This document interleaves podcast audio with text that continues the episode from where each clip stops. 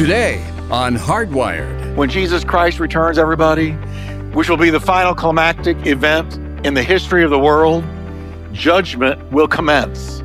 And those who pierced him, the Jews, and all the tribes of the earth, the nations and the peoples and the ethnicities, will mourn, literally beat themselves. Why? Over what they missed. Because when they see him, they will know it was true. Welcome to Hardwired with Pastor Jeff Wickwire. Whether you find yourself in a good place, maybe in a difficult place, or possibly even in a very lonely place, let me encourage you that you've come to the right place.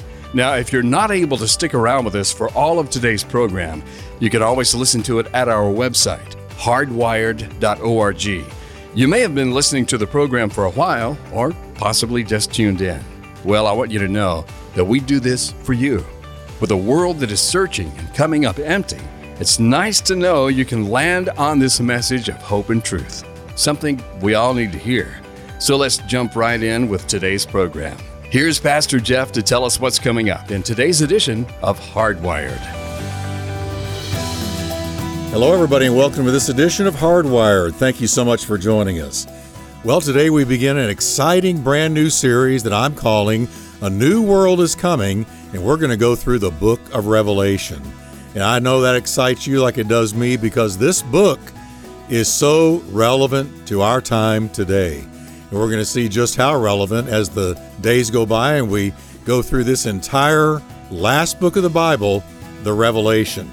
And today we're going to begin with the glorified Messiah because that's what the book of Revelation introduces us to Jesus as the resurrected Son of God. This is such a great word. I want you to grab your Bible, something to write with, get ready to take some notes, and let's start this brand new series through the book of Revelation with a bang. I'm excited to share part two of the message, The Glorified Messiah. Let's go. The book of Revelation is not John's revelation, it's the revelation of Jesus Christ, which God gave him to show his servants what must soon come to pass. So, what God is doing in the revelation is he's bringing out of hiding or out of cover things that had never been revealed before. So, we are really, really blessed tonight to be able to read this and study it. Amen? Given to show his servants from the early church all the way up to us things which must shortly take place. Now, people have read that and they go, wait a minute. He wrote that in the first century. We're in the 21st century. He said those things would shortly take place. So, how can it be? He said shortly, and we're 20 centuries down the road.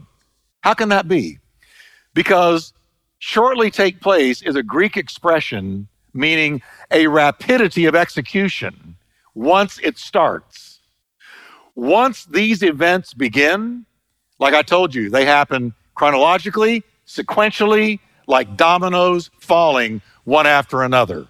So they happen with, with rapidity, rapidly after they begin. And so that's what that means. John lets us know that the initial target audience of the letter is the seven churches existing at the time of the writing. He calls them the seven churches in the province of Asia. He blesses them. He says, Grace and peace to you from the one who is and who always was, and who is still to come from the sevenfold Spirit before the throne. Next, John describes in verse 7 the second coming of Christ at the end of the ages. Behold, he is coming. I can't read this enough. Can, can we just say that together? Behold, he is coming. Don't ever, ever let that go. Behold, he is coming with the clouds. Amen and every eye will see him, even those who pierced him. That means the Jewish people. And all the tribes of the earth will gaze upon him and beat their breasts and mourn and lament over him. Even so must it be. Amen. So be it. When Jesus Christ returns, everybody, which will be the final climactic event in the history of the world, judgment will commence. And those who pierced him, the Jews, and all the tribes of the earth, the nations and the peoples and the ethnicities will mourn, literally beat themselves. Why? Over what they missed. Because when they see him, they will know it was true. Oh no, it was true. I should have listened to that witness, that evangelist, that preacher, that friend, that parent, that child. And they beat themselves because of what they missed. In verse 10, he describes how the visitation that came to him took place. He says, I was in the Spirit, wrapped in His power on the Lord's day, and I heard behind me a great voice like the calling of a war trumpet.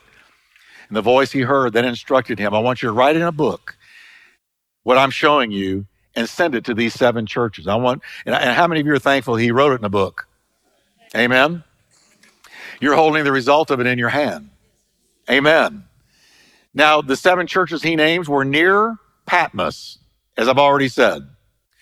John was only a rowboat's journey away from their location in Greece. He wasn't far, he was just exiled. Contrary to what some people think, the people in these churches were not all believers like it is today. Churches are full of people, some saved, some not. Yeah. And there's pulpits of saved preachers and preachers that have never been saved.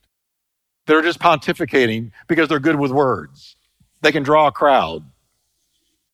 They like the intellectual aspects of it, but they never have been born again.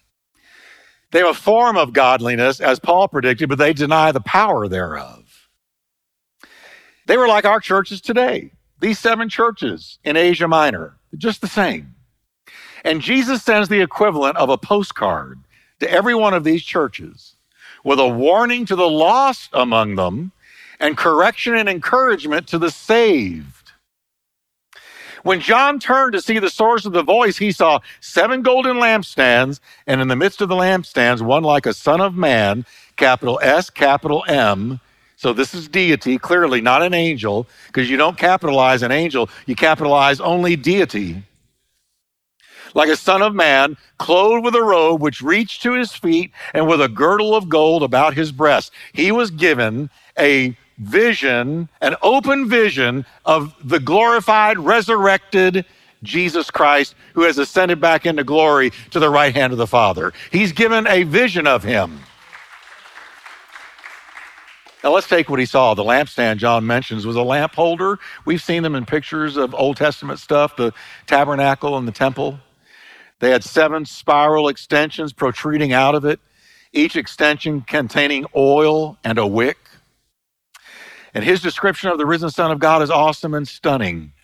He says he was clothed with a garment down to his feet. He was girded about the chest with a golden band. Now, gold symbolizes deity in the revelation. This golden band was like a thick belt around his waist. A similar thing is described by Paul in the armor of God. What did he say? Gird yourself with the belt of truth. I got a call tonight on To Every Man an Answer from somewhere in the country, somebody wanting to know, how do you put on the armor of God? How do you put on the armor of God? The armor of God is not something you recite, it's truth you walk in. Okay? So when you say, I'm going to put on the belt of truth, that means I am going to gird myself with the truth of God's word. I'm going to accept it. I'm going to assimilate it. I'm going to apply it. I'm going to obey it. It's going to become a part of my life. And when we do that, we're walking with that belt of truth intact.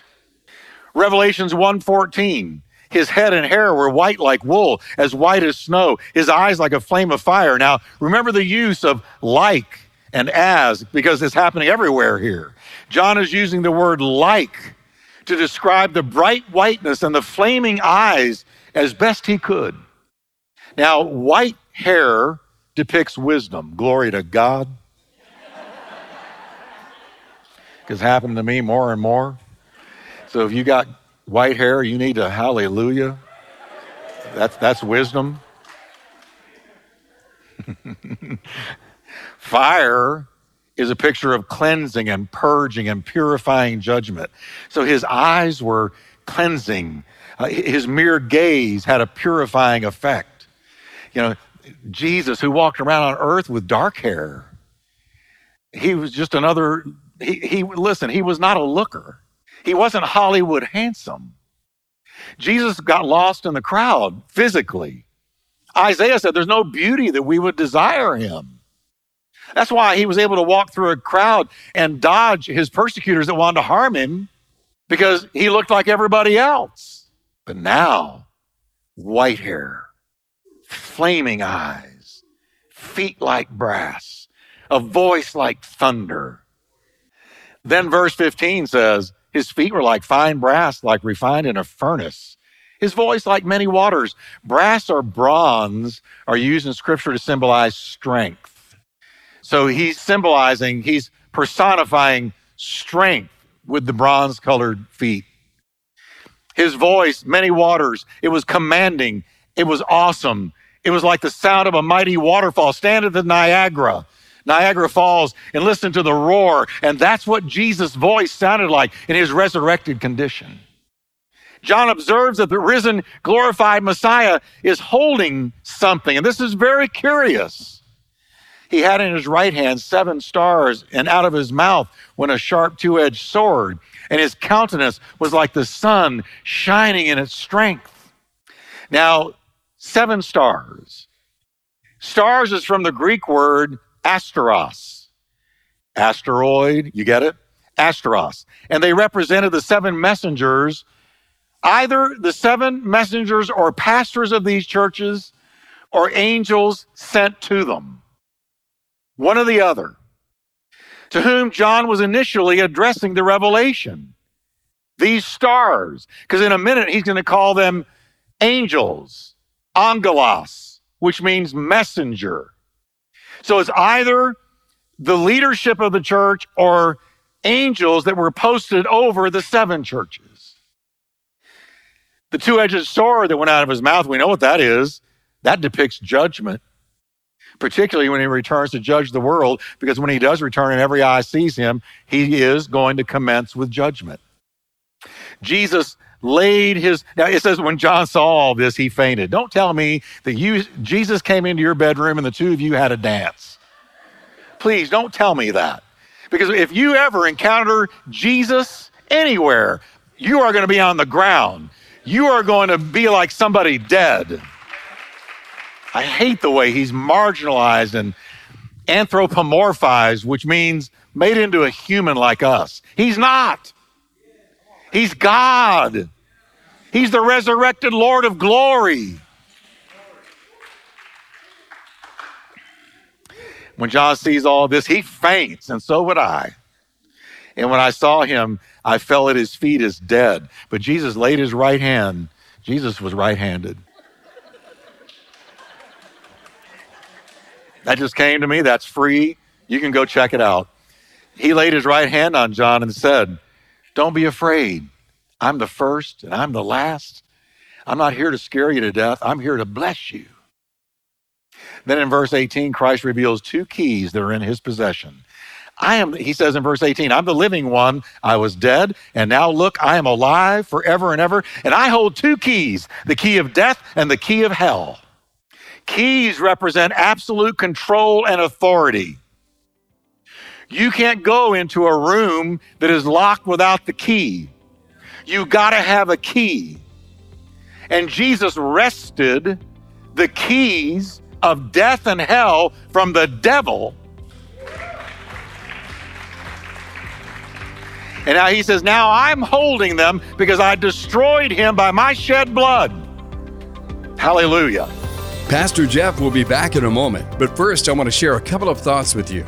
Now, you may not be able to stay with us for the entire program, but don't worry. You can find the program at our website, hardwired.org, along with all of the programs from Pastor Jeff. Also, we regularly get emails and calls from listeners just like you who tell us how much the program means to them. Well, we would love to hear from you too. So let me encourage you to connect with us by calling 877 884 3111 or through the website hardwired.org. That's hardwired.org. Or call 877 884 3111. And now let's get back to Pastor Jeff with the rest of today's program. No longer the devil in control of death and hell, but the resurrected Christ now holds the keys. And as already mentioned, the key and the outline to the entire book is in verse 19. Write the things you've seen, the things that are right now, and the things that will take place after this past, present, future. The glorified Messiah is informing John that he is about to be shown the future, the things which will take place after this. Can I tell you, folks, something? There's a lot of religious books in the world.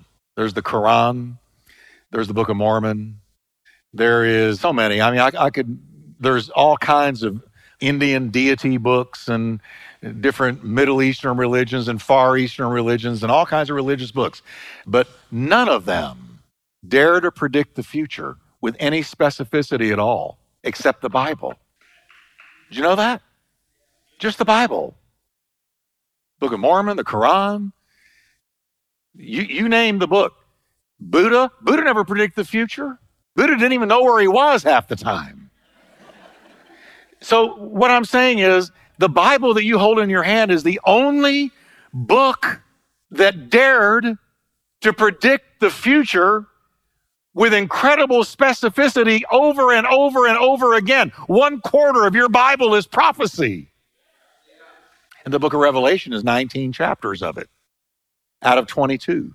19 chapters. The first chapter ends with a summation and explanation of the things John had just seen. Let's finish it. Revelations 120, the mystery of the seven stars that you saw in my right hand and the seven golden lampstands. The seven stars are the angels. There you go. Angelos. That's the Greek word for messenger, angel. Angels were known as messengers. So the seven stars that you saw, John, the asteros, those were angels messengers of the seven churches. And the seven lampstands you saw are the seven churches. So you had the messengers and you had the churches. Please catch this. I want you to see how very present tense Jesus is to his churches.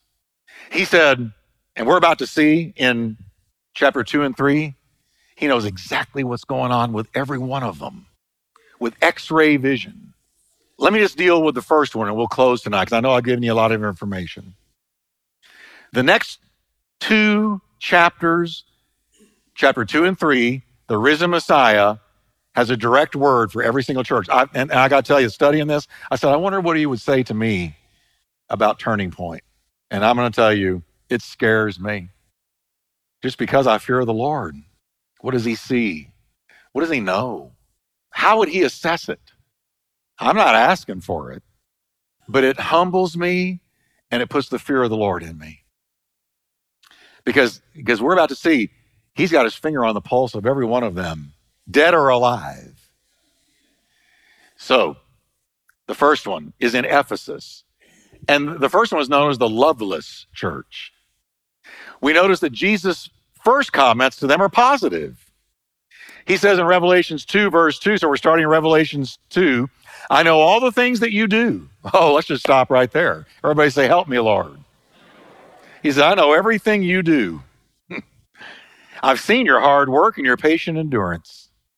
I know you don't tolerate evil people. I wonder how many churches do, grabbing hands with the world like they are these days.